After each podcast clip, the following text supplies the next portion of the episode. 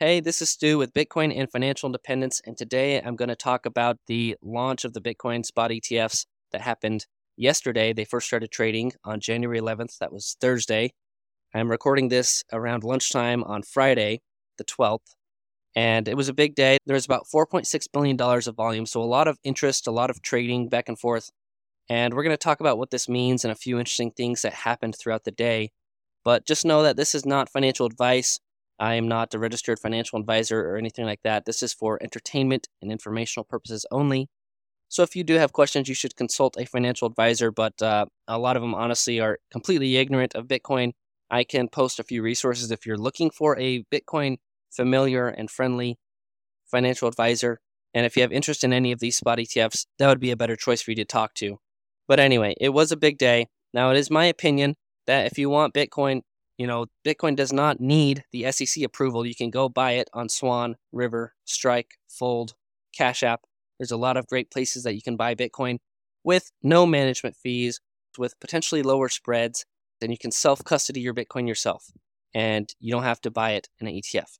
But if you are not comfortable doing that, I guess that's one of the appeals of the spot Bitcoin ETF. The only problem is that you can't redeem it for Bitcoin, you can't control it, they control it. So there are risks associated with this. Uh, we're going to talk about those as well. But first, let's just talk about fees. When you own an ETF, you're paying a financial company to own the assets for you. So a Bitcoin ETF issuer is going to buy Bitcoin on your behalf and they're going to hold it or have a custodian hold it for you on their behalf.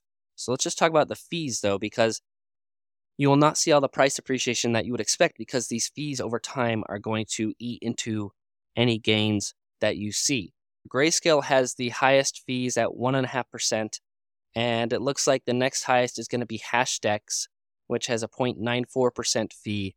Um, some of the other higher ones is Valkyrie is 0.8, Invesco is 0.59, WisdomTree is 0.5. And now this is where I consider things to get cheap and a lot better of a deal. Uh, Franklin Templeton is offering 0.29%, and VanEck is 0.25, ARK Invest 0.21, Fidelity 0.39, and BlackRock 0.25. Even during the application process and the refilings of documents, these fees actually kept getting pressed lower uh, by some of the issuers in a bid to get more users. Now let's talk about custodian. Most of these spot Bitcoin ETF issuers, they're going to hold your Bitcoin with a custodian, and most of them are going to be with Coinbase. So Grayscale, ARK, BlackRock, Bitwise, WisdomTree, Invesco slash Galaxy, Valkyrie, and GlobalX, and Franklin Templeton, they're all custodying their Bitcoin with Coinbase. And then the outliers would be Hashdex, we don't know. VanEck is going to use Gemini, and then Fidelity has built an in house custody product. So if it was me, and if you are the type of person that doesn't want to own normal Bitcoin, that is too scary for you, you don't want to buy it on an exchange and then self custody it at some point, um, or maybe all your money's tied up in IRAs or an HSA and your 401k, and, and this is an option for you, but you want exposure somewhere, I guess my top three, based on custodian and based on the fees that you pay, these would be my top three. Number one would be Fidelity. They've got a little bit higher fees than the other two in my top three, but they have their own in house self custody solution. They've been mining since 2014, so they're deep into the Bitcoin space and they have produced a lot of quality educational content, uh, like their research report called Bitcoin First. Um, you can learn a lot about Bitcoin, more than 99% of people, just by reading this Bitcoin First report. So that's Fidelity. My number one choice would be FBTC is their ticker. Bitwise, BITB is my second choice. They have relatively low fees. They have their custody at Coinbase. I hate Coinbase because they list a lot of scam coins and they are anti Bitcoin. But what is their dreaming quality for this ETF is that they donate 10% of the fees that they collect to Bitcoin Core developers and the Human Rights Foundation. So they kind of get the deeper vision of Bitcoin and they want to help. You know, Bitcoin's open source software. There are developers that do little bug fixes here and there and that consider Bitcoin improvement protocols that sometimes get accepted and, well, actually, pretty slowly get accepted over time, some of them, and a lot get rejected. But I think they really catch the vision. I think that's admirable what they're planning to do with 10% of their fees. And VanEck would be my third choice with their ticker HODL. That's HODL. It stands for Hold On for Dear Life.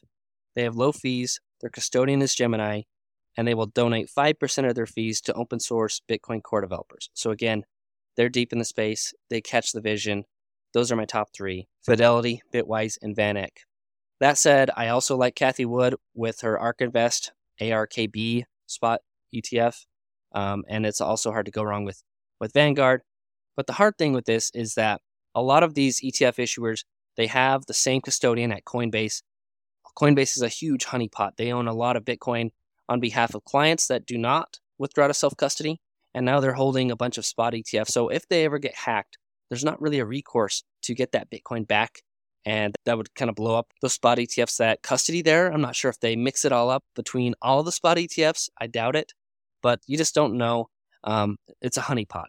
And so Gemini also is a honeypot, and that's where VanEck will be keeping their Bitcoin, but it's a lot smaller of a honeypot than Coinbase. And then Fidelity, again, we don't know exactly if they're doing cold storage, how they're what their security's like, but I I tend to trust them because they've gone so deep in the space. So those are my top three. But I mentioned the volume that we got, but what is more important than the volume is the net inflows, and that's how much money was just buying and ended up at the end of day one, there was 625.8 million.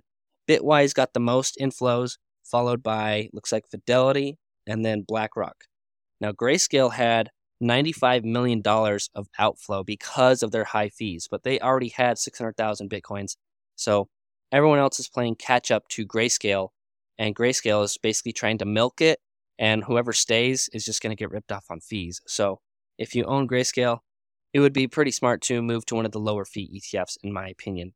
All right, and one of the biggest, strangest controversies on the day was that Vanguard would not allow you to buy Bitcoin spot ETFs and what they said is, quote, high volatility runs counter to our goals of helping investors. Okay. But they offer and they will let you buy Bitcoin mining stocks, which have higher volatility than Bitcoin. They also are a huge institutional holder of MicroStrategy, which owns 189,000 Bitcoins, and they have a 9% stake of MicroStrategy. They own 9% of the outstanding shares. This is very hypocritical, very confusing. They are a top holder of Riot platforms that mines Bitcoin. They are a top holder of Marathon Digital, and they are also a big BlackRock shareholder. So it's it's very strange that they will not let you buy the Bitcoin spot ETFs.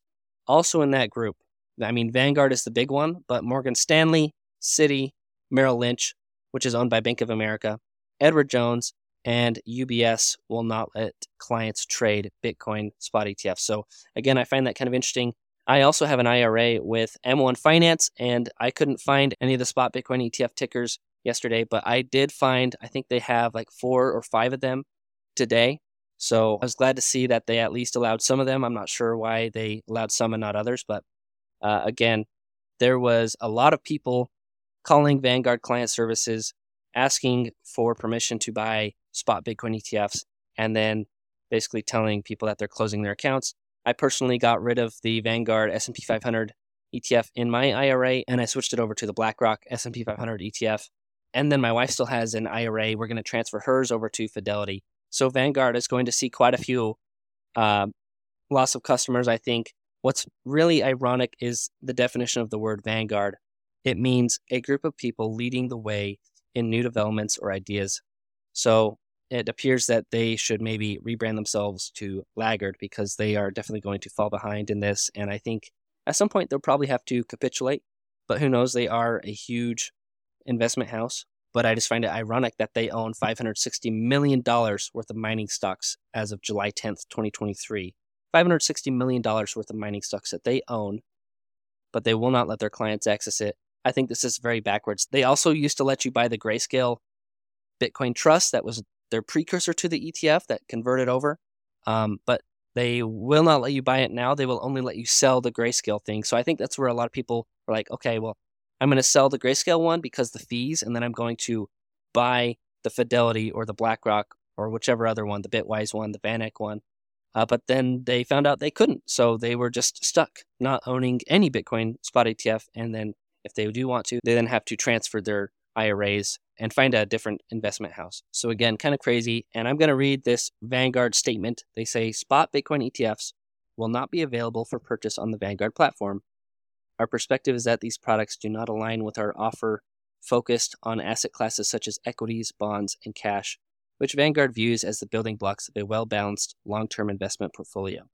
We also had uh, Elizabeth Warren sounding off saying that the SEC is wrong on policy of Bitcoin ETF decision.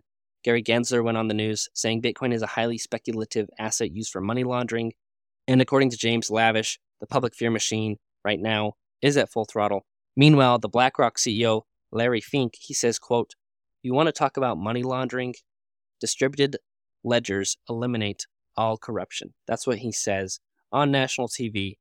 He also said on national TV today, quote, It is no different than what gold represented over thousands of years. Bitcoin is an asset class that protects you, and unlike gold, where we can manufacture new gold, we're almost at the ceiling of the amount of Bitcoin that can be created. So, again, he's starting to get it. He's done his homework. You know, they talk about money laundering and Bitcoin, but then again, you have media and even Gensler saying that Bitcoin is used for criminals. You know, there is uh, cocaine has been found on 90% of physical United States or Canada bills. So in my wallet right now, there's cocaine on my dollars because it's on 95% of all the money. And it's also really funny because Elizabeth Warren's post that she put out saying that the SEC is wrong on this policy, she actually got what's known as community noted, where readers added context. And it said that the SEC acted in accordance to new circumstances brought up by the judge in Grayscale Investments LLC versus the SEC. This is admitted by SEC Chair Gary Gensler. They give a source. But yeah, basically, the Supreme Court ruled that this was a legal product. So it's really interesting that she is voting for something that the justice system determined to be lawful, and she's saying that it is unlawful. Anyway, it's going to be interesting to see how it goes over the course of the next couple of weeks, uh, over this weekend, even, because Monday is a bank holiday. Exchanges will be closed, at least the traditional exchanges, of obviously not Bitcoin exchanges. Bitcoin is 24 7, traded around the clock every day and never goes down. So it's going to be interesting to see how things open up on Tuesday and just throughout the first month. I know when the gold ETF got approved back in 2003, it really did nothing for about a month, and we've had a Bitcoin pullback, uh, but then gold proceeded to go on a big tear for about eight years. And it's going to be interesting to see how that works. We also have the halving coming in less than 100 days in April. The amount of Bitcoin that is produced on a daily basis will be cut in half, and that's going to be interesting to see.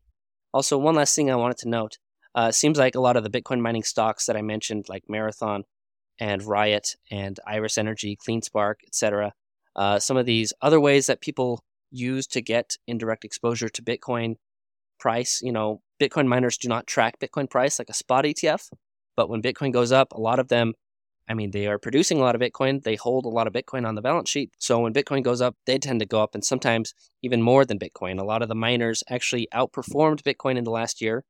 Uh, so it appears that they are sinking even worse than Bitcoin on this little, what, 4 to 6% downturn. And they are getting double digit downturns. It appears that some of the holders of these Bitcoin mining stocks and even MicroStrategy shareholders are divesting out of those and buying spot ETFs as well. So they're getting out of the indirect exposure to Bitcoin and getting into the direct exposure to the spot ETF. So just as a reminder, don't FOMO into this. I think you should own some Bitcoin yourself, even if it's not much, even if it's just 1% of a Bitcoin, which goes for about $440 right now. I think that's a great start. Uh, I have links in the show notes of ways you can get that money. But if you do have a lot of money tied up in an HSA or a Roth IRA, those would be the ideal place to buy a spot Bitcoin ETF. If you have a traditional IRA, you want to be careful because those can create tax bombs. I can go into more detail on that on another day. But if you want to, I will also link in the show notes some of these Bitcoin familiar and friendly financial advisors. And with that, remember that financial independence is doable, and I will be back with you soon.